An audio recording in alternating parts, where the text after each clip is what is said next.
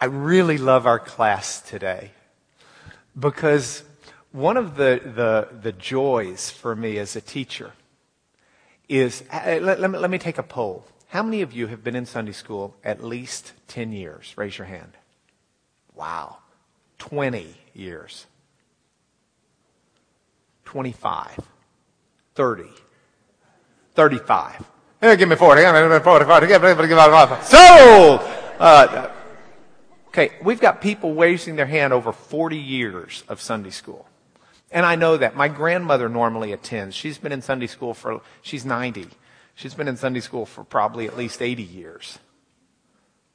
And one of the things I have a great deal of joy doing is I try to find something in every lesson every week that you have not heard before.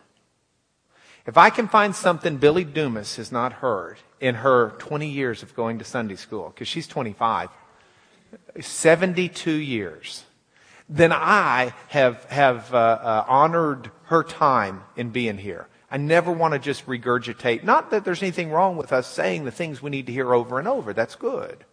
But I really want, so I think I've got something in this class that out of, say, 350 people in here, maybe, uh, maybe 90% or more don't know that it's one of these gorgeous nuggets in Scripture that the more we study and the more time we spend, we get to discover. And I love it. In preparation for it, I bought all of our children a new Bible because I wanted them once more to be aware of the excitement at studying this word that has untold riches to write in, to study, and to know no matter how old or how young they are, there's something there for them. It's the Word of God. So as we start, let me tell you about this fella. I want to tell you about Publius Ovidius Naso. He lived from 43 BC till 17 AD. Means he died about 30 years before Paul in this mission trip that we're studying. I don't know if anybody's heard his name like that. Because in English we call him by his nickname, Ovid. Ovid wrote a book that you can buy entitled The Metamorphosis. And this is a book that takes all of the great myths, as in mythology, all of the great myths of his day, and he puts them together into one long running continuous narrative. So all of those mythological stories that were, were talked about and, and were taught and were believed in his day, Ovid put together into this one long running narrative. And I've pulled out of book eight a portion I want to tell you about before we start studying Paul. the main God in the Roman and Greek pantheon of gods or collection of gods, the main one was in, in Greek mythology, he carried the name Zeus. In Roman theology, he carried the name Jupiter or Iova. Um, by Jove, you've heard that expression? By Jove. J O V E, is short for the Latin of Jupiter. Okay? And it's an oath that goes back to Roman times when they would take the oath by Jupiter. Okay? But the, the Greek name for that god was Zeus. And he was the king of all of the gods. He was the big guy. Okay? Now, he had a bunch of sons by a bunch of different people as well as a bunch of different goddesses. One of his sons was a fellow named Hermes. Hermes' Latin name, if you were a Roman, they, the Romans called him Mercury, but to the Greek, he was Hermes.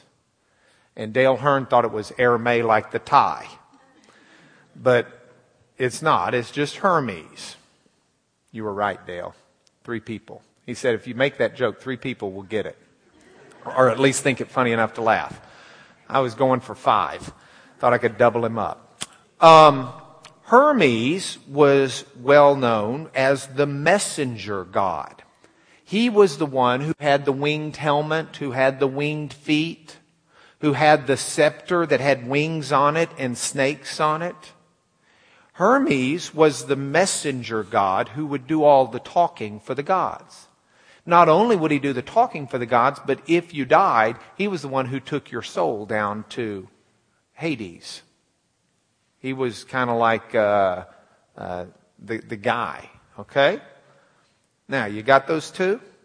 Let me tell you what, what Ovid told us was a myth about these fellows or a story about these two gods. Ovid says that there came a time where these two gods went to an area called Phrygia. And they went to Phrygia disguised as humans, mortals. Uh, Ovid says that uh, uh, Hermes took off his winged helmet and his winged shoes and put aside his scepter and looked like a human. And Zeus put on human flesh and tried to look like a mere mortal. And these two fellows go to Phrygia and they start looking for a house to go in and eat. And a thousand homes denied them entrance. They went to a thousand different homes in Phrygia and all of the homes barred the door and wouldn't let these two gods in disguise in. Finally, they come to a home of an elderly poor couple. And this elderly poor couple brings them in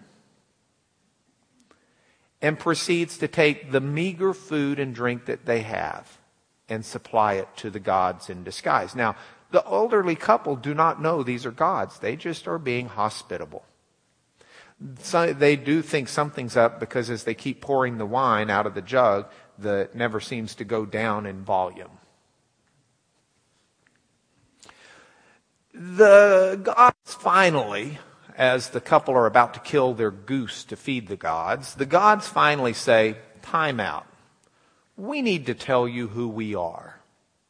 We're the gods Zeus and Hermes in disguise. Now come with us.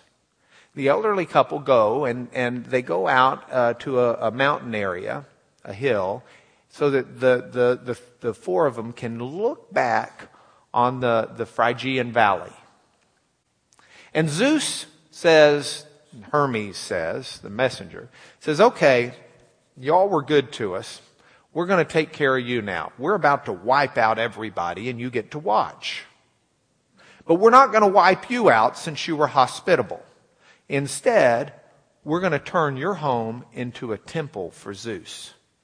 And we're going to grant you any wish you want.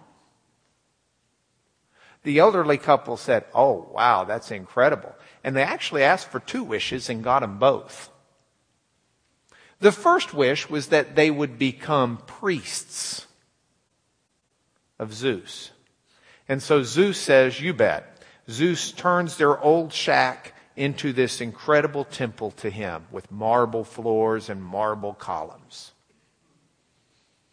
And then Zeus makes them both priests.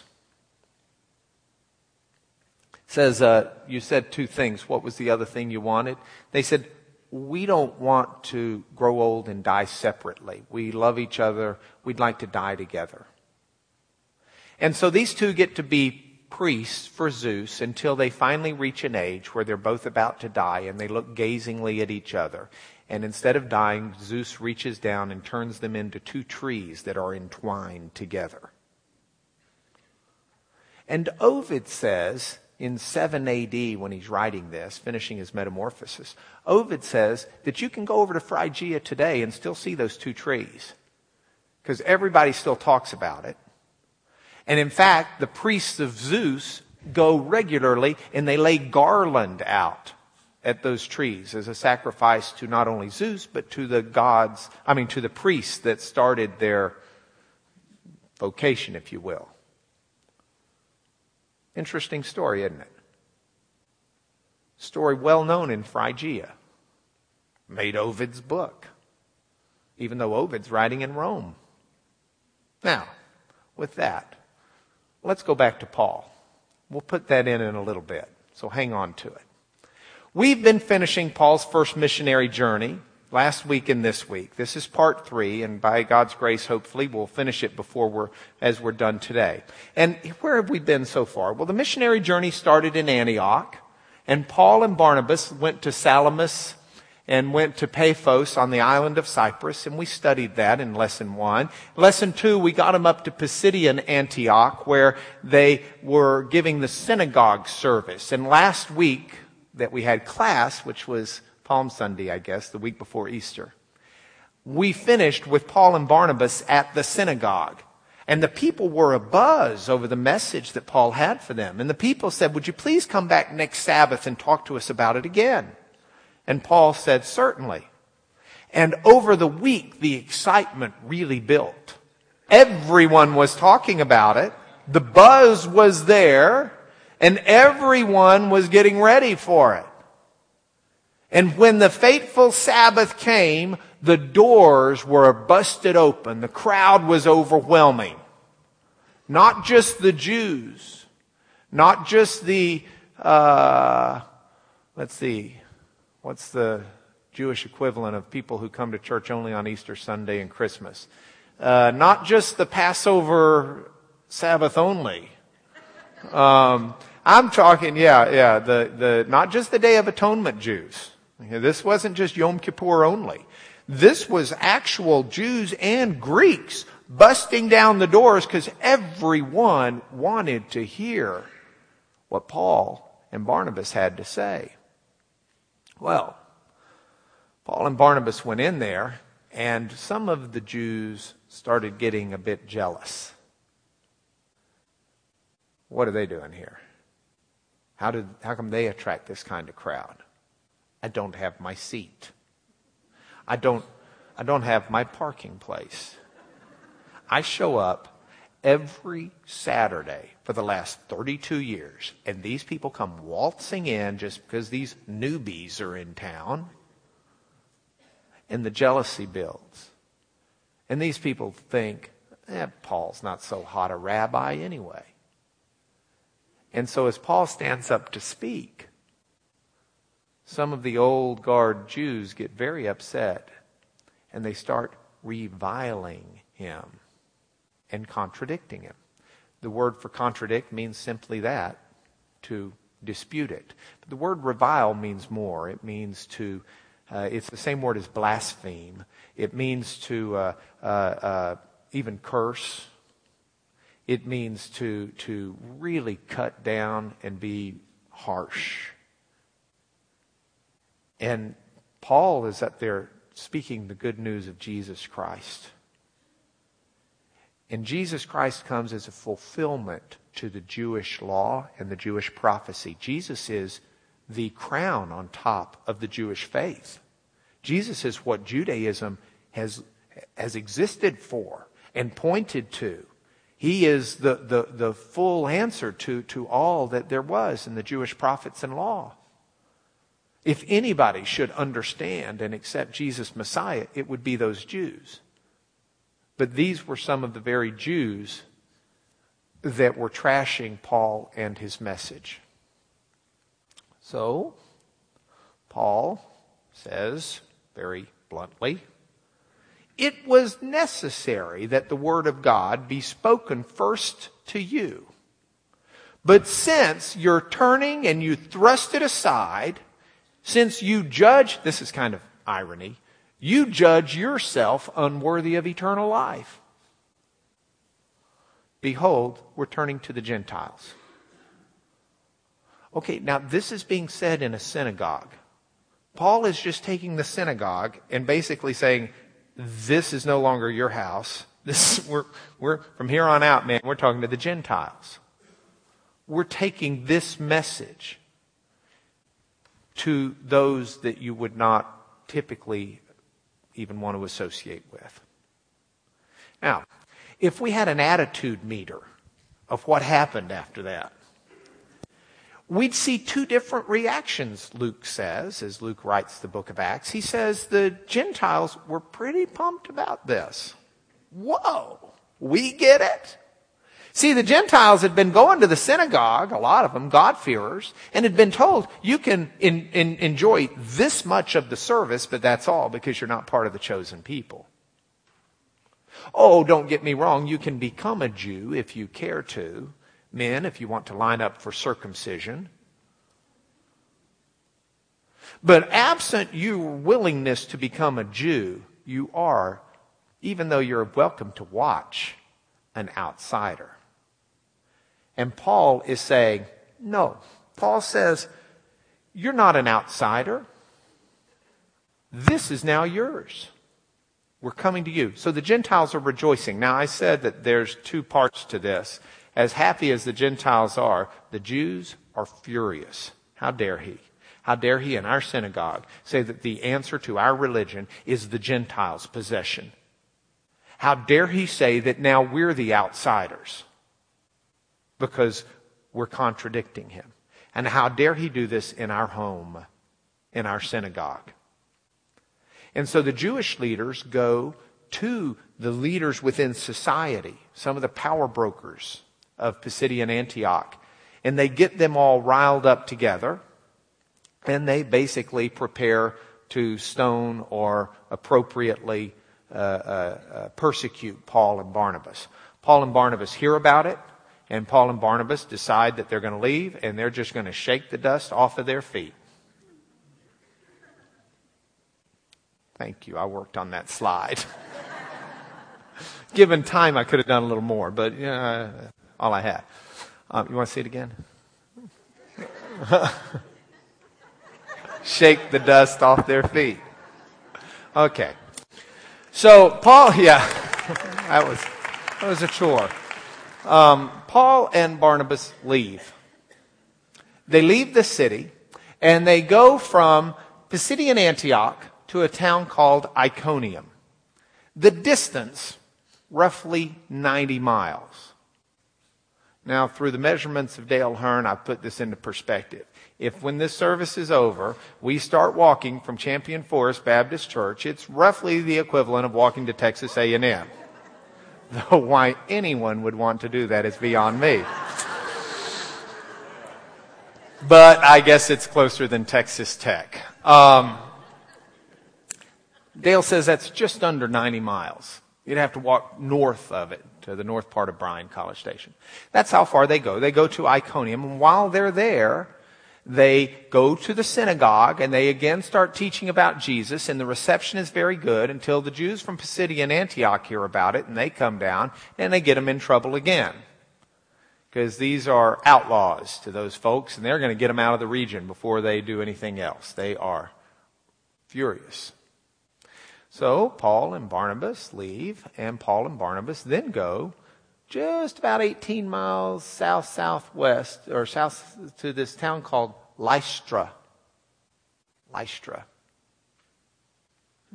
When Paul and Barnabas go into Lystra, at some point in time as they're teaching, a fella is there who's been lame since birth, never been able to stand. And this man's listening, and Paul sees this man listening to Paul's message, and Paul realizes as he watches this man, as he's talking, that this man has faith. That this man has enough faith in, in, in what's being said to be plugged in. And so Paul looks at him and says, Stand up on your feet. And the fella does. In the presence of all of these people. This is not a big city of Houston. This is a small village where everyone knew everyone. And everyone had known for decades this man had never stood up. And this man's standing up. This is not some service where you wonder as the people are being healed if the people were ever sick or were they plants or were they. No. This is a clear miracle. Very clear. The people have an interesting reaction. Let me tell you about their reaction. This is an area of Gauls, so it's called Galatia, but this is a very special area of Galatia. Do you know what area this is? This is an area called Phrygia. Phrygia, we know about in this class because we've discussed Ovid. And Ovid told us at this time in Phrygia, there was a story that went around that said Zeus and Hermes disguised themselves as mortals and said, let's go to Phrygia. And tried to get into a number of homes and everyone refused them hospitality except this elderly couple. So everyone got wiped out except the elderly couple. And the elderly couple became the priests and their house became a temple of Zeus and that's the temple. And that couple are the couple who became those entwined trees where we place garland in honor of Zeus and Hermes. And the people say, wow, this has got to be Zeus and Hermes. They've done it again. They've come back. Let us not make the mistake our forefathers made we all want in on the marble palace. So the people come and they start worshiping Paul and Barnabas. They call Barnabas Zeus. He was the strong silent type. They call Paul Hermes because he's the talker. He's the messenger. Even the priests of the temple of Zeus come and try to kill an oxen to sacrifice. They're bringing the garlands that they set on the trees and they're laying the garlands down before Paul. I don't know that Paul had a clue about this myth. I strongly suspect he did not. I'm not even sure Luke knew about it when he wrote Acts. But it was there. We know about it independently from the Bible. We know about it reading Ovid. Here's the way Luke records it. And when the crowd saw what Paul had done, they lifted up their voices, saying in Lycaonian, which is their local tongue, The gods have come down to us in the likeness of men. Barnabas they called Zeus, and Paul Hermes, because he was the chief speaker. And then Luke goes on to say that the priests, they offered sacrifices, or tried to, and they brought garlands which was specifically laid out in Ovid as what they did in honor of Zeus and Hermes. It's one of these wonderful ways that secular history confirms a biblical account and makes even more sense of it for us as we understand it. And so as the people come before Paul and Barnabas and start offering sacrifices and saying all of this, the response of Paul and Barnabas is to tear their clothes off, not in an obscene way, but to say, look, look, look, this is me. I'm flesh. I'm a human. Don't think I'm a God. Of course, that doesn't deter the people. Why? Because the people's story was that the gods dressed up as humans.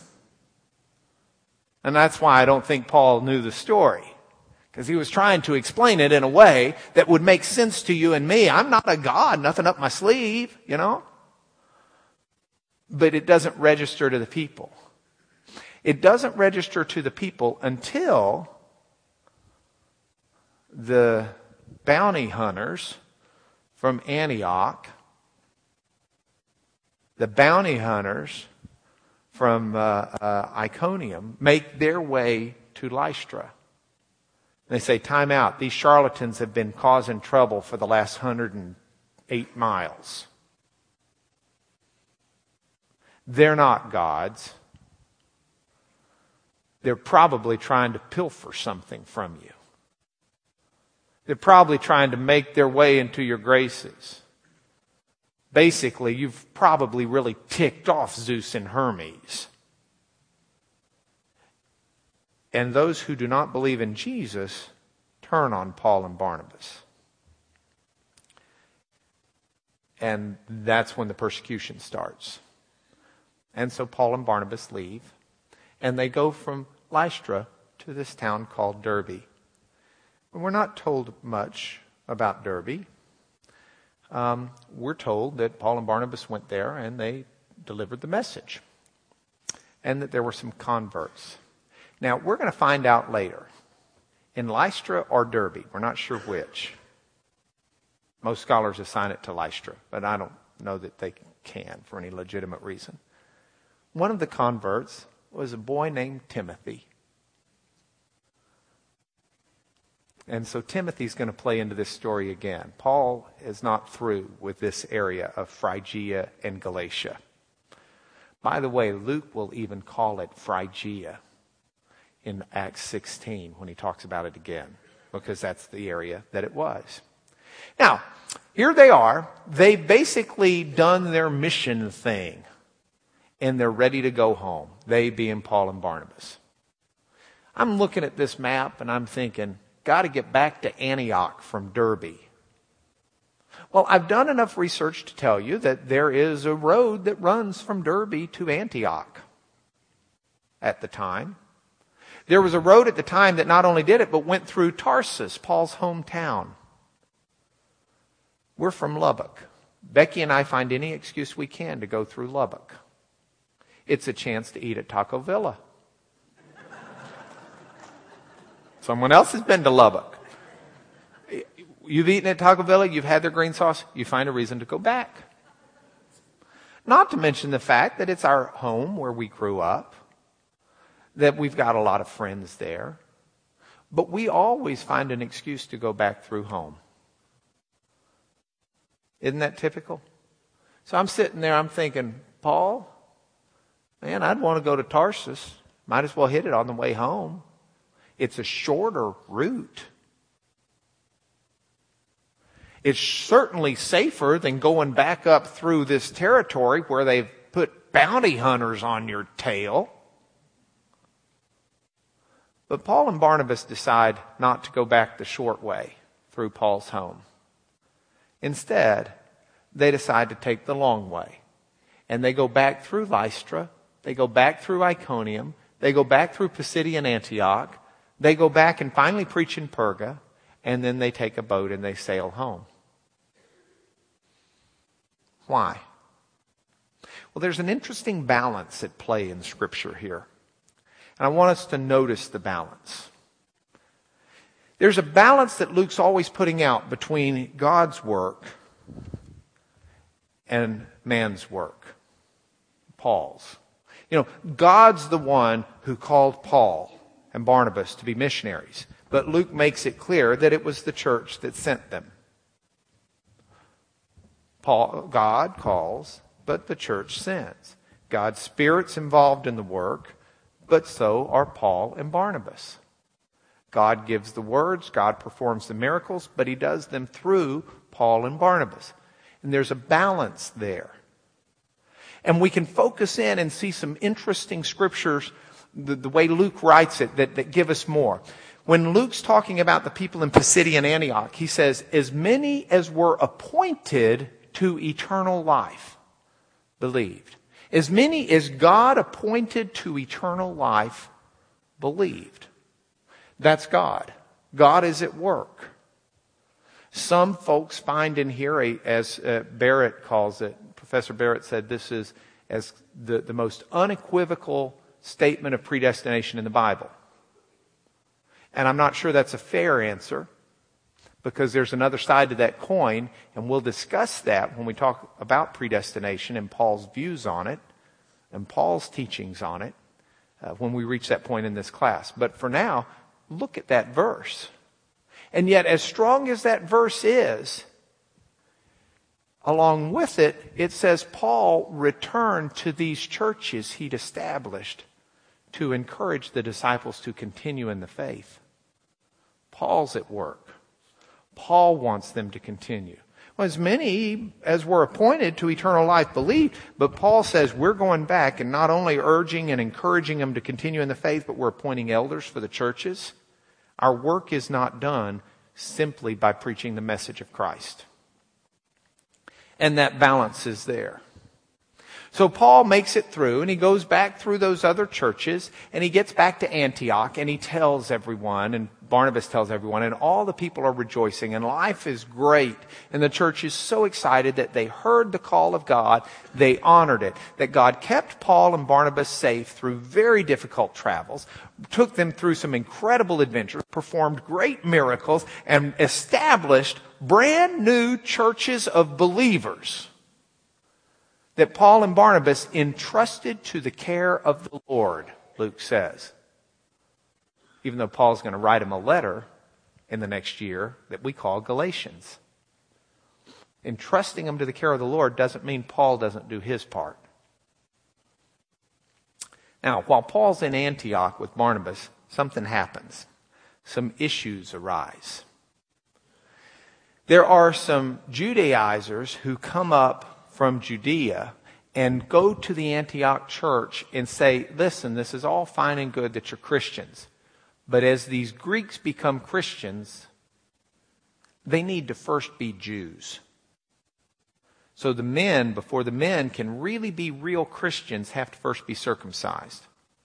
We're not going to have a bunch of Greek Christians. We can have Greeks who've converted to Judaism who are Christians. And I'm sure these folks had wonderful arguments. I'm sure that they said, because Christianity is the fulfillment of the Jewish law, because Christianity is the answer of Jewish prophecy, it only makes sense that for someone to be a Christian, they've made the journey through Judaism.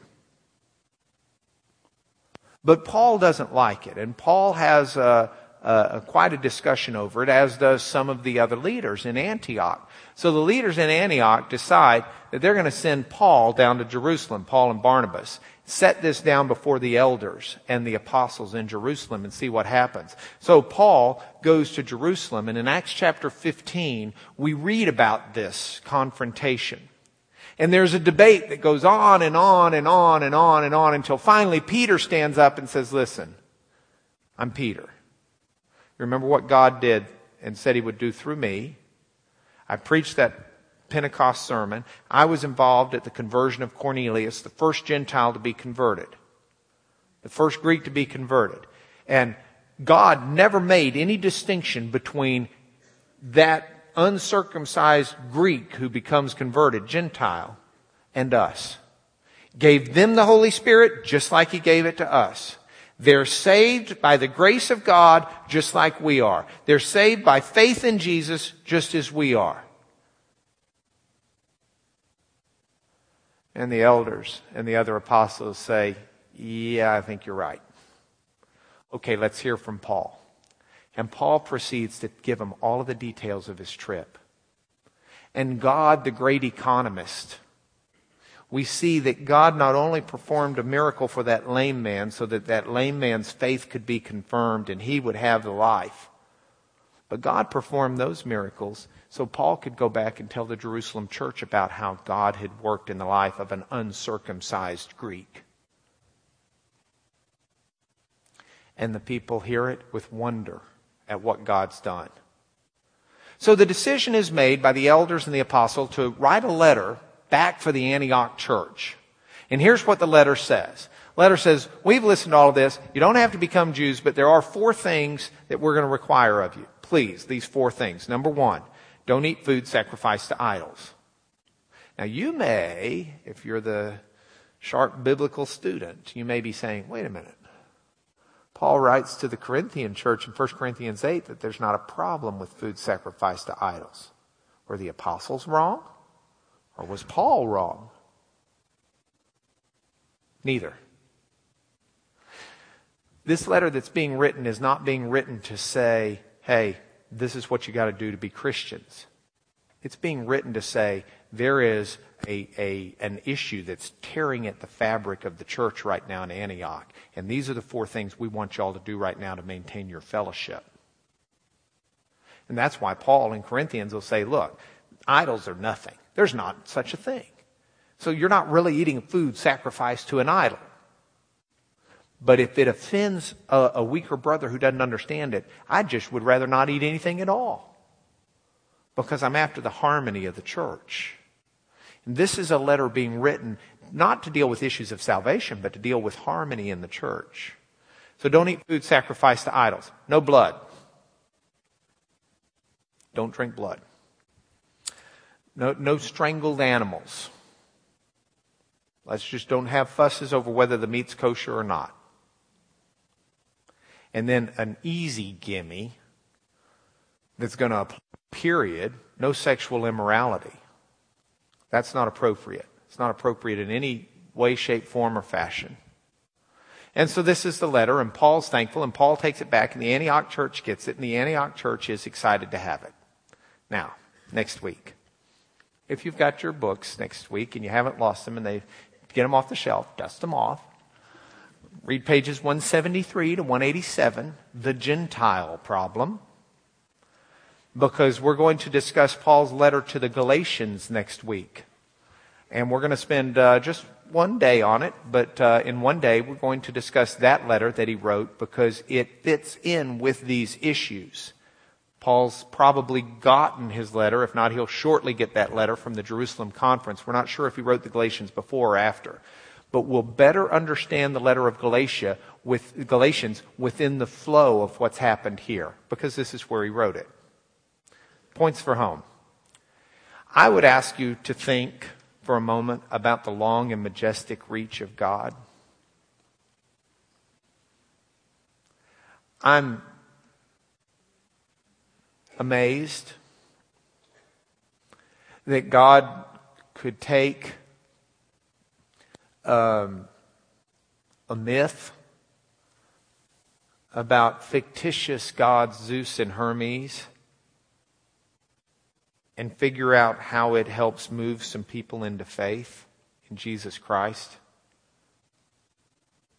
I'm amazed at, at how Scripture is written in, in ways where uh, it's not just as simple as ABC. It's, it's, there are challenges there to understand, but there are depths and riches of Scripture that the more we learn, uh, unfold before us.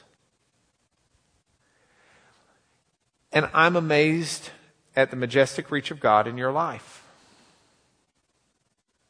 That He takes all of the things that have happened to you and to me and says, You're mine, and I want the best for you, and I've got it for you. And here it is. And from right now, regardless of what's gone on before, from right now, you have before you a life of blessing, God's blessing, there for the taking. Peter said, We believe that we will be saved through the grace of the Lord Jesus just as they will unless you are Jewish, we're part of the they in that sentence. And it's a wonderful salvation that I thank God for. And urge you to never, ever, ever refuse. Second point. The real Christian goal is service. It's how we live. It's not theology. Don't get me wrong. I love theology. I read it, I study it, I talk it, I think it. We do in this class, and we will. But the goal is not so we can be theologically literate or bright. The goal is for our lives to be lived in service to God. Here's the way Pastor Fleming said it this morning Good religion does not equal a great life. Remember that point he did this morning? I had to leave church early so I could put it in here. I don't know what he said after that. No, I'm just joking. I, st- I got it in. I stayed for the, the wonderful sermon. But he's right. It's the same thing. Jesus did not say, if any man come after me, let him learn really good theology. Now that would have rhymed in English. But the way he said it was, if anyone would come after me, let him deny himself and take up his cross and follow me. What changes our lives? Oh, theology can change it. As you understand the depths and the riches of God, it affects who you are and it affects how you behave. And theology is very important. And poor theology leads to poor decisions and poor uh, life choices. But the goal is never the theology.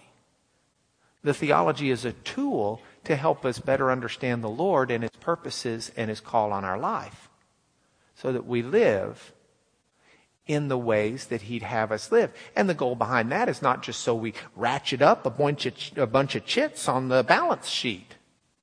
The point of that is to be in His will so that our lives are what He wants them to be and His plan is unfolded on earth. Finally, pray for the nameless missionaries. We have in the past, and we will continue to put a missionary up for us to pray about in each class that we're dealing with Paul's mission work.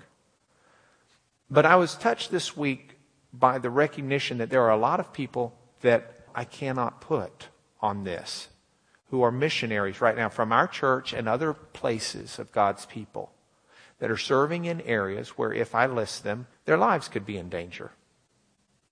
We might not notice it. We leave here and go over to mom's for lunch. Uh, not all of us. She didn't cook that much. Although she could have.